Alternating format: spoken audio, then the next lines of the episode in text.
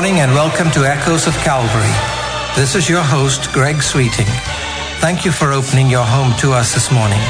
I invite you to now open your hearts and worship with us as we share from the Word of God. Stay with us as we share comments and illustrations with a spiritual application, present special music to call us to worship, and in a few minutes, Pastor Alan Lee will come to share insights from Scripture and explain how to apply God's Word that we might grow to be complete in Christ.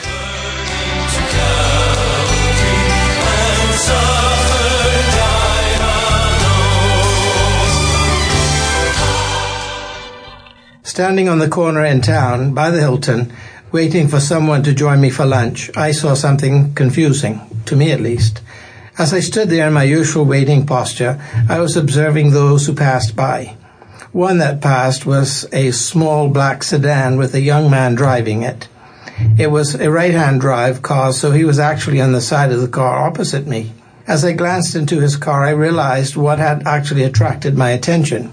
Reggae was blaring from his car speaker system, and he was fully engaged in the swath of the beats of the instruments that created his particular style of music.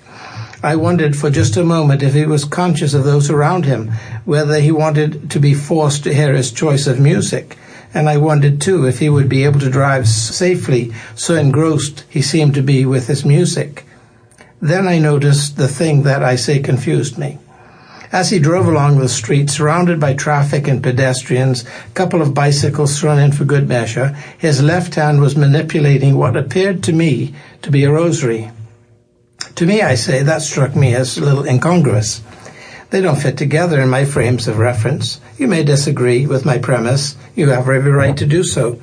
In my humble opinion, however, the clash of reggae played too loudly for personal pleasure, forced upon those of us around him, and him oblivious, it seemed, to his immediate surroundings, a driving potential hazard did not fit well in my mind with the use of his left hand as well with the rosary.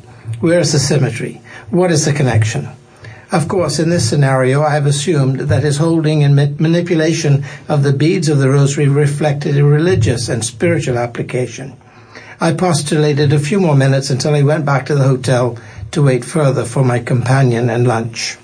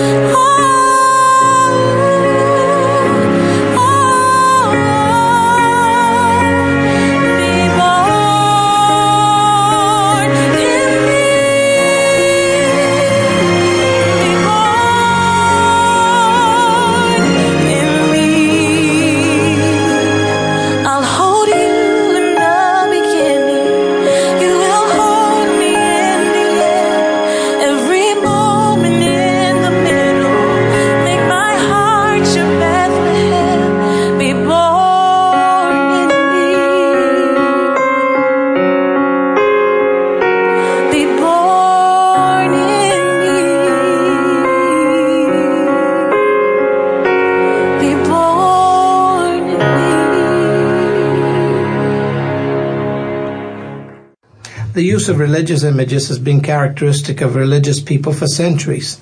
Some feel very strongly that they bring value and support to their personal faith. Others feel they are but crutches used by the weak in their faith. The cross upon which Jesus was crucified is a common image. In the early years of Christianity, the cross was a symbol of death and suffering, too close to reality for the true believers of the day to accept as jewelry or decoration in the church. In more modern times, we use the crucifix as jewelry to hang around our neck. Crosses are seen atop many houses of worship and even within the church. Images of the cross are seen in the stained glass windows and in various statues. Long ago, in a time of ignorance and without a broad knowledge of Scripture, people believed earnestly in relics pieces of emblems and accessories of the Christian church, such as the nails that they say were used to crucify Jesus, pieces of the cross, and the infamous one, the Holy Grail. Some of these things have been lost to time and a more thorough understanding of the Scripture. Some persist and vary from denomination to denomination. Different aspects of these things appeal to different people. Some sincerely utilize them as tools to grow in their faith and commit to a more close relationship with God. Sometimes people try to extract that which is not available due to a misunderstanding or some unholy cause. The most important thing for us to remember, however, is that our lives should be conforming, growing in faith to be more like the Master, the Lord Jesus Christ.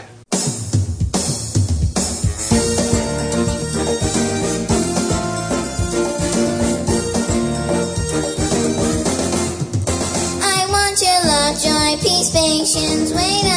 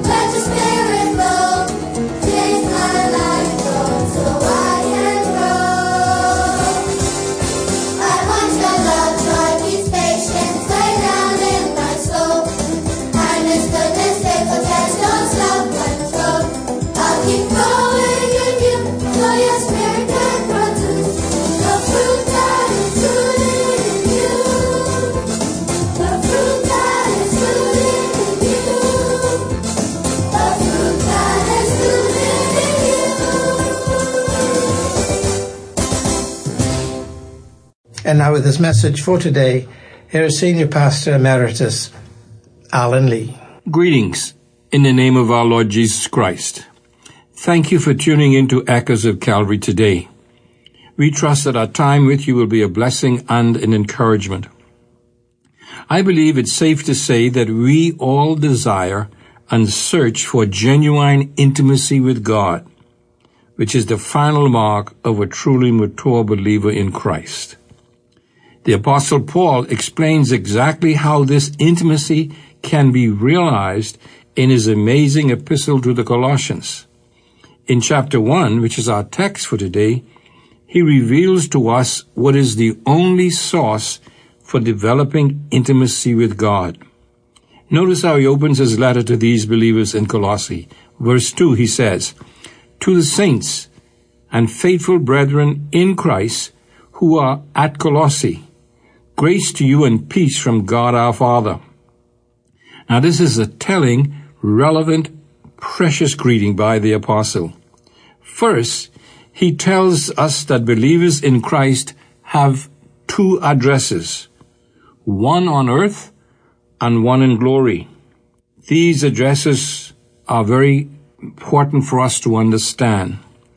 Paul says that these Colossian Christians were in Christ and at Colossae. They were born into the second one, that's Colossae, but born again into the first, in Christ. That's their two addresses, one temporal, one eternal, in Christ and at Colossae. The same is true of us, of course. We have a birthplace on earth, and because of our second birth, we have an address in glory. But second, this passage tells us that the source of grace and peace is God the Father, whom the apostle further defines in the next phrase as the Father of our Lord Jesus Christ.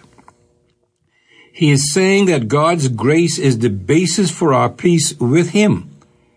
And friends, it's impossible to experience His peace apart from first experiencing His grace that provides us with His free and perfect salvation.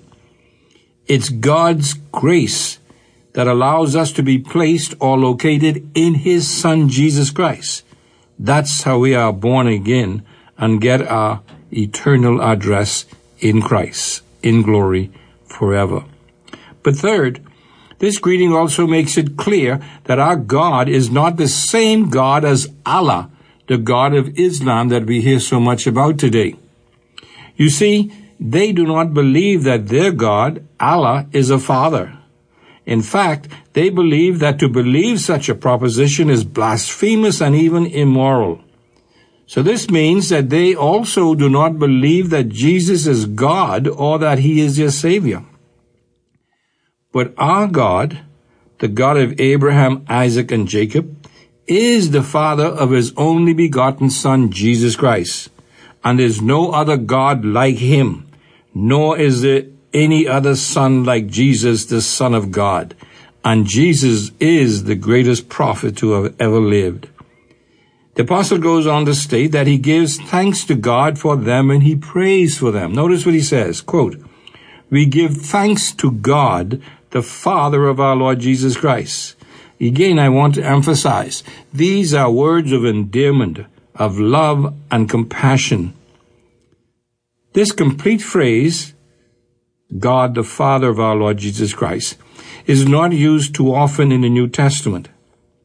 Paul has a specific reason for using it here. He wants these Colossian believers to feel a family relationship with God and with one another. We are brothers and sisters because we have the Father of our Savior, the Lord Jesus Christ, as our Father also. What a wonderful and beautiful truth this is, my friends. Paul then tells these brothers and sisters at Colossae when he prays for them. He says, and I quote, always praying for you. His prayer for them is consistent and ongoing. Paul is revealing and expressing his love and deep concern for these brothers and sisters in Christ. He prays for them always. But then he goes on to tell them when he began praying for them. He says it has been, and I quote again, since we heard of your faith in Christ Jesus. He began praying for these believers since they were first saved, in other words. From the time they placed faith alone in Christ alone as Savior, Paul began praying for these beloved brothers and sisters. He then tells them why he prays for them. Quote, and the love which you have for all the saints, because of the hope laid up for you in heaven. Notice, he thanks God for the evidence of their faith, hope, and love. And this is something to thank God for in the life of believers. These are all spiritual virtues, character traits of a true disciple of Jesus Christ who is growing into Christ's likeness, faith, hope, and love. Now, Paul does not mention any specific ministries that they are doing. He does not even mention how many were being saved or baptized in the church. He only mentions spiritual virtues that showed that they were Christ-like. These three virtues, faith, hope, and love, were top priorities for the apostle in characterizing a true believer in Christ. This reminds us of Jesus' letter to the church at Ephesus in Revelation, doesn't it? Here's what Jesus said to these believers in Revelation 2 verses 2 to 4, and I quote, I know your deeds and your toil and perseverance, and that you cannot tolerate evil men, and you put to the test those who call themselves apostles, and they are not, and you found them to be false. And you have perseverance and have endured for my name's sake, and have not grown weary. But notice now what he says, but I have this against you, you have left your first love. Isn't that amazing? These believers were doing so many wonderful things, but Paul says they've short of the most important, and that is they've left their first love. Again, notice his words to the church at Laodicea in the same book, the book of Revelation, chapter 3, beginning at verse 19. He says, Those whom I love, I reprove and discipline. Therefore be zealous and repent. Behold, I stand at the door and knock. If anyone hears my voice and opens the door, remember now he's speaking to Christians. I will come into him and will dine with him and he with me. This is speaking of personal, intimate fellowship. He who overcomes, I will grant to him to sit down with me on my throne, as I also overcame and sat down with my Father on his throne. He who has an ear, let him hear what the Spirit says to the churches. So love is an important element in intimacy with God. Jesus is looking for the virtue of love to be a dominating characteristic of a true child of God. But then Paul describes the source of this spiritual transformation that has taken place. In Colossians 1:5, back to our text, he says, of which you previously heard in the word of truth, the gospel which has come to you. End of quote. Again, what tremendous truths are revealed in this one phrase. My friends, the gospel is the word of truth, and it is a source for spiritual transformation that produces faith, hope, and love, the greatest trio of all virtues. Jesus alludes to the keeping and sanctifying power of his word in John 17 when he prays to his Father. This is what he says beginning at verse 14. I have given them your word, and the world has hated them, because they are not of the world, even as I am not of the world. I do not ask you to take them out of the world, but to keep them from the evil one. They are not of the world, even as I am not of the world sanctify them in the truth. Your word is truth. As you sent me into the world, I also have sent them into the world. For their sakes I sanctify myself, that they themselves also may be sanctified in truth. End of quote. And of course, that's the word of God. So I say, my friends, it is the word of God that makes us Christ-like in a Christless world. Not programs or activities, but the Word of God. Paul emphasizes this point in his following comments to the Colossians in verse 6 of this chapter. He says, Just as in all the world also, it, that's the word, is constantly bearing fruit and increasing, even as it has been doing in you also since the day you heard of it and understood the grace of God in truth. Wow. What blessed truths are packed into this verse. Notice, it is the word of God that is constantly bearing fruit and increasing. It is not programs or any kind of religious activity that produces faith and love and hope in the disciples of Christ. It is the word of God, and Paul is very emphatic of that point here. It was the word of God that brought about the transforming difference in the life of these Colossians. Paul does not point to anything he or they had done to bring them to the point of spiritual maturity in their lives. It was all the Word of God. And notice what he said. It all started its work in them from the moment they heard it and understood it. In other words, the Word of God began its work of maturing the believer from the moment he or she hears, understands, and obeys that Word. And that's the transforming power that brings us into intimacy with Jesus Christ and with God the Father. The apostle then further explains that it was Epaphras, one of his associates, who preached the word of God accurately to them. Notice what he says. Just as you learned it from Epaphras, our beloved fellow bondservant, who is a faithful servant of Jesus Christ on our behalf. And he also informed us of your love in the Spirit. So notice, in humility, Paul is not praising himself, but rather his fellow worker who faithfully proclaimed the word of God to them. And Paul says he did it accurately. And actually, he's not even praising Epaphras. He's actually praising the word of God.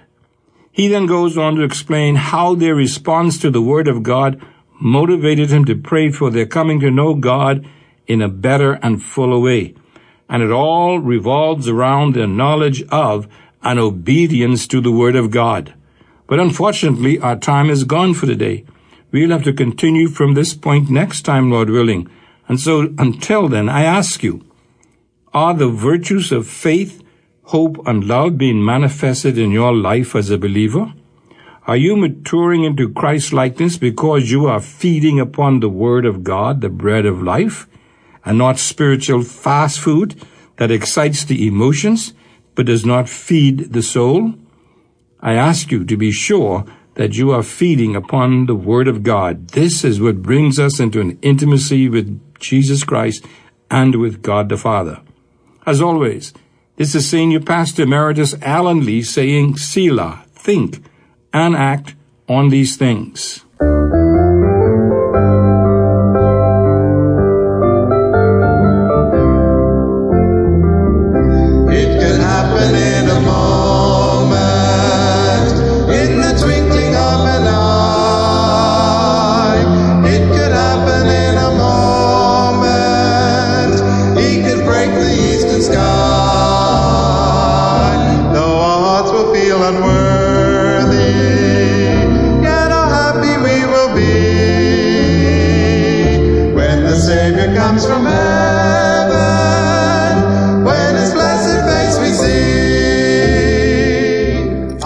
Have been listening to Echoes of Calvary, a radio ministry of Calvary Bible Church in Nassau, Bahamas.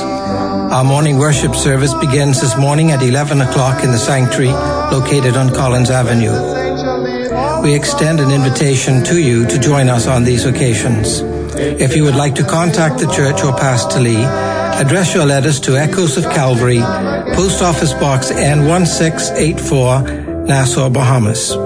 And so we come to an end of this broadcast. I invite you to think about the message this morning. Consider the one who is our Savior and Lord.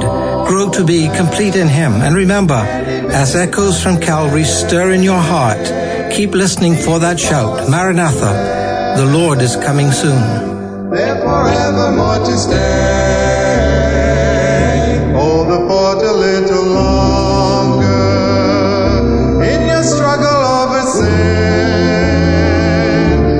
the great command is promised. He will surely come again. I am listening every listening moment, every for the mighty trumpet sound. What a time we'll have together we'll when the saints shall leave the ground and our toiling will be over.